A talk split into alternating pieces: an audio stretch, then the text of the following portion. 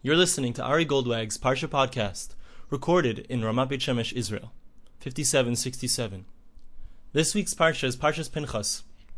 At the end of the Parsha, the Torah, commands the people of Israel to bring special sacrifices on each of the holidays of the year, whether it's Sukkot, Sukkis, or it's Passover, Pesach, whether it's Shavuos, or whether it's Yom Kippur. Each of these days has their own special sacrifice that was to be brought in the temple in Jerusalem. Now, the Torah states that on the first seven days of Sukkot, each one of those days, there was a different number of bull offerings that was brought. The verse states in chapter 29, verse 13, V'hikravtem ola isher nechacha shem parim On the first day of Sukkot, they were to bring 13 bulls. On the second day, the Torah says in verse 17, they were to bring 12. On the third day they brought eleven, and so on, each day one less, all the way until the seventh day when only seven bulls were brought. So, can you picture this? You're going from 13 to 12 to 11 to 10 to 9, 8, 7. And then on the eighth day, what should it be? You would think 6. But actually, the Torah says that on the eighth day, only one bull offering was brought. The Talmud in Tractate Sukkah on page 55b notes that if you add up all of the bull offerings for the first seven days 13 plus 12 plus 11 plus 10 plus 9 plus 8 plus 7 the total is 70. So for the first seven days, 70 bull offerings were brought. On the eighth day, as we, as we mentioned, only one was brought. The Talmud states that the 70 bulls that were brought on the first seven days correspond to the 70 nations of the world. The single bull that was brought on the eighth day corresponds to the single nation of Israel, Klal Yisrael, the Jews. Now the Gemara, the Talmud explains this with a parable. The Gemara says there was once a king who decided that he wanted to make a tremendous feast for his subjects. So for seven days he had a party. He invited all of his subjects. They all came and they feasted. They enjoyed the great wine, beautiful music. And then at the end of the seven days, he said, The party's over, time for everyone to go home. As all the subjects were leaving, the king's favorite subject was also on his way out. And the king tapped him on the shoulder and said to him, No, no, no, no, no. You are staying. One more day. I want one day with just me and you. You're my favorite subject. I want to spend the time with you. The same thing is true and this is what we see from the bull offerings on Sukkot. The first seven days, the nations of the world had their day, as if to say. On the eighth day, God says, I just want to spend some time just with you, just with my people, the people of Israel. Now, for a moment, I'd like to explore the significance of the number seven and the number eight. Because we see that the first seven days correspond to the nations of the world, and the eighth day corresponds to the Jewish nation, the people of Israel. Now, the number seven in Hebrew is Sheva. Seven, when we think of seven, the number that comes to mind is the seven days of the week. And that, and that represents the fact that the number seven corresponds to nature. The word seven in Hebrew is Sheva, which means savua, satisfied. Now, the number eight corresponds to something different. The number eight represents lamala min hateva, above nature. The thing that's above nature is the spiritual world. The number eight in Hebrew is shmona, coming from the root shamen, which means fat or obese. The number seven represents everything is equal, everything is savua, satisfied. Shmona is greater, something ex- something above it. Shamen, fat, it's above the nature. It's above mere satisfaction. Now that we understand that the number 8 means above nature, we have to understand what it means to be above nature. What does it mean the spiritual world is above the physical world? There's no above because spiritual is not physical. So you can't talk about above. You can't talk about relationship of space when you're not talking about something that's spatial. So what does it mean that the spiritual world is above the physical world? Now there's another Gemara, another Talmudic statement that's brought down in Tractate Kedushin on page 69a. The Gemara there says that the highest place in the world is not Mount Everest. Actually, the highest place in the world is Jerusalem. And the highest land in the world, the highest country in the world, is Israel. Now, what does that mean? Because we know that physically it's not true. We know that in the physical world, there are definitely places that are higher above sea level than Jerusalem and higher above sea level than Israel. In fact, the lowest place in the world is in Israel. The Dead Sea is the lowest place in the world, below sea level. So, what does it mean when the Gemara says, when the Talmud states that Israel and Jerusalem are the highest place in the world? In fact, the commentaries explain that Israel, when we say it's the highest place in the world and that Jerusalem is the highest place in the world, it means that spiritually there's no higher spiritual place in the world. In fact, that's why all Jews throughout the world, no matter where they are, no matter which part of the world they are, they are facing towards Jerusalem when they pray. The Jews face the place which is the highest place in the world, spiritually, because that's the way you have to send your prayers through if you want them to get up to God. God hears you wherever you are, of course, but the right way to direct it is through the highest spiritual place in the world, and that is Jerusalem. Now the question is, what is so special about Jerusalem that it has this status that it's the highest place in the world?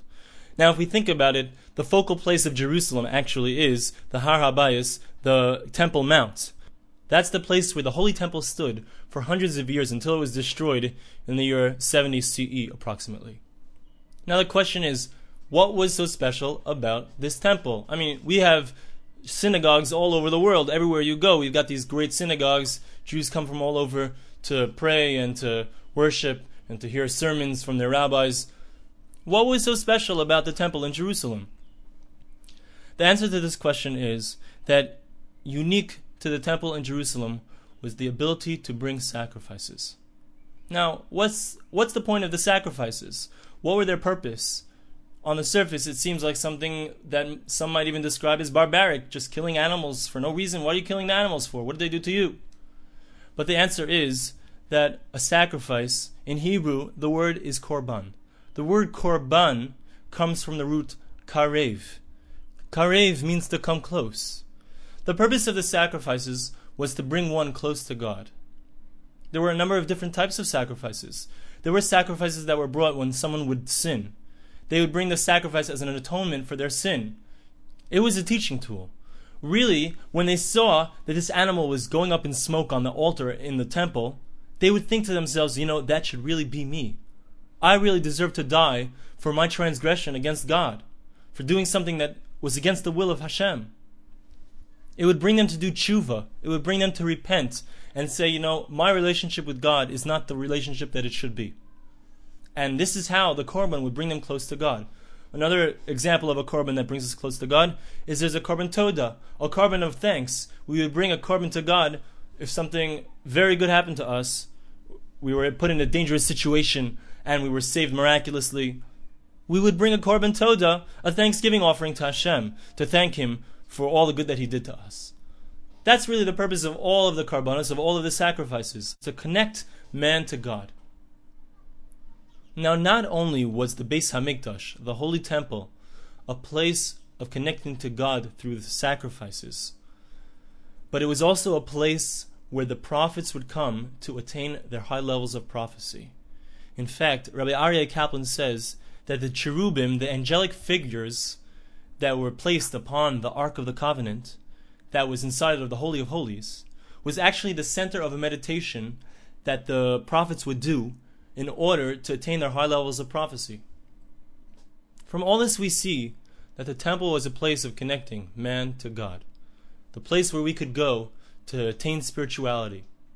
This is what the Gemara means, what the Talmud means when it says that Jerusalem is a place that's higher than anywhere else in the world. The reason that it's higher spiritually is because it's a place of connecting to God. This is the understanding of the number eight. When we say that eight is lamala min hateva, eight is above nature, it means that it's something connecting man to God, connecting to the spiritual world. That's what eight is specifically on the eighth day of Sukkot.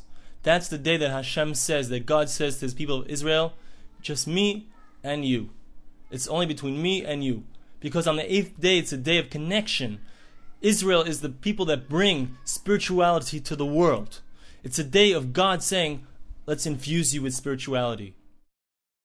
It's not a coincidence that the eighth day of Sukkot is also celebrated throughout the world by Jews everywhere as Simchas Torah, the rejoicing of the completion of the Torah.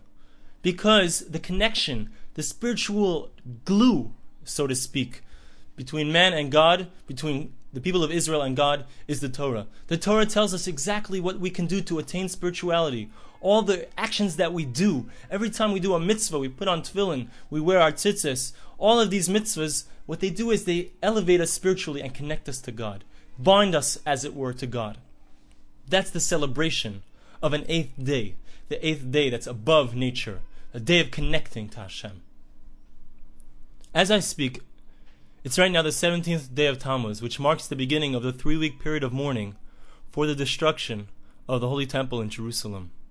May it be rebuilt speedily in our days.